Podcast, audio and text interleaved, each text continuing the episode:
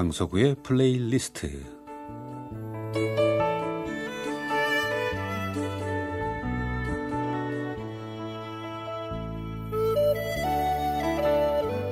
제가 살아가면서 느끼는 어떤 저의 생각, 저의 감정 혹은 오래전의 제 추억과 아름다운 곡을 엮어서 보내드리는 시간입니다. 강석우의 플레이리스트 요즘 해외여행 길이 조금씩 열린다는 뉴스를 듣게 되죠. 아직은 뭐 한정적이고 아주 극히 일부 국가에 관한 일이어서 뭐 크게 관심이 가는 건 아닌데 아주 아주 그 해외여행에 목마른 사람들은 움직이기 시작한 모양입니다. 그런데 그 대상 첫 번째가 사이판인 모양이에요. 근래에는 그 패션 촬영하러 해외에 많이 나갑니다. 그건 반드시 나갈 수밖에 없는데 왜냐하면 의상 광고는 계절에 앞서서 제작이 되죠. 예를 들어서 SS라고 부릅니다. 스프링, 서머, SS, 봄, 여름 옷은 겨울에 촬영을 해야 어, 그 시즌에 맞춰서 카더록 제작이 되죠. FW, Fall, Winter라고 부르는 가을, 겨울 옷은 한여름에 촬영을 해야 그 시즌이 되면 제작물 카달로그가 나오게 되죠. 그 해외 촬영이 어려울 때는 봄, 여름에 가벼운 옷을 그 한겨울 제주도에서 주로 찍었는데 제주에서 찍는 이유는 그래도 배경에 녹색이 조금 있기 때문이죠. 한겨울 겨울바람을 맞으면서 바들바들 떨면서 입술이 시퍼레졌는데도 모델은 그 봄의 따스함이나 여름의 시원함을 표현해야 하고 반대로 가을 겨울 옷은 한여름에 찍게 되니까 배경에 겨울 그 계절이 보이면 안 되죠. 그래서 어떤 건축물이나 빛바랜 창고 같은 배경 그러니까 녹색이 없고 갈색 톤이 있는 데서 찍는데 그러니까 바닷가도 어, 배경 파도와 모래는 뭐 시즌이 없으니까 한여름 30몇 도가 넘는 그 날씨에 정말 런닝 한 장 걸치기도 더운 날 겨울 옷인 두꺼운 파카를 입고 목도리까지 두르고 뜨거운 바닷가 모래 위에서 포근한 표정으로 몇 시간 촬영을 하면 정말 기절할 정도로 기진맥진이 되죠.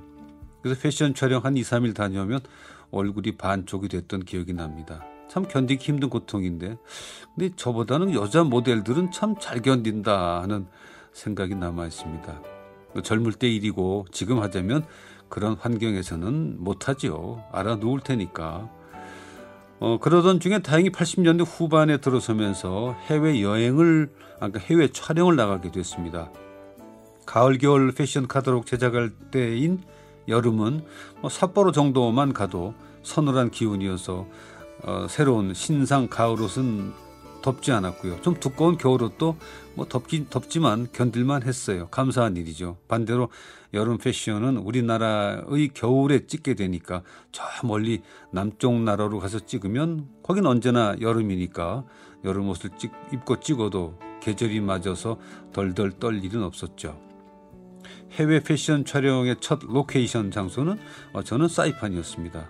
해외로 그 패션 촬영을 간다니까 얼마나 고마웠던지요. 근데 그것도 아니었습니다. 촬영 배경은 녹색 천지니까 뭐 멋있고 좋은데 모델은 한두 시간 햇볕에 노출이 되면 얼굴이며 온몸이 정말 뻘겋게 익더군요. 촬영하고 들어온 밤에는 열감에 잠을 잘 수가 없어서 알로에 크림인가 그걸 밤새도록 바르게 되죠. 온몸에 열이 확확 나니까 거의 잠을 못 자고 또 다음날 촬영을 했던 기억이 나는데 햇볕이 참 무섭더군요. 아주 뭐 반나절 만에 새카매지고 사진 배경이 의상 그 계절과 맞으니까 그 회사 의류 회사와 스탭들은 신이 났는데 정작 모델 입장에서는 거기도 낙오는 아니었습니다.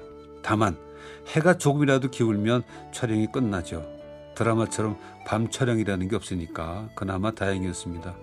그러면서도 그때 사이판에서 버틸 수 있는 힘이 있었는데 그 촬영 떠나기 전날 저녁에 우연히 만난 어떤 아가씨와의 전화였습니다. 밤마다 그 아가씨와 전화하는 낙에 뜨거운 사이판의 촬영을 잘 마치고 귀국했던 추억이 생각이 나네요. 아, 프란츠 리스트의 사랑의 꿈 3번 사랑할 수 있는 한 사랑하라. 오늘은 피아노 연주가 아니고요. 베르너 토마스 미푸네의 첼로 연주로 함께 하시죠.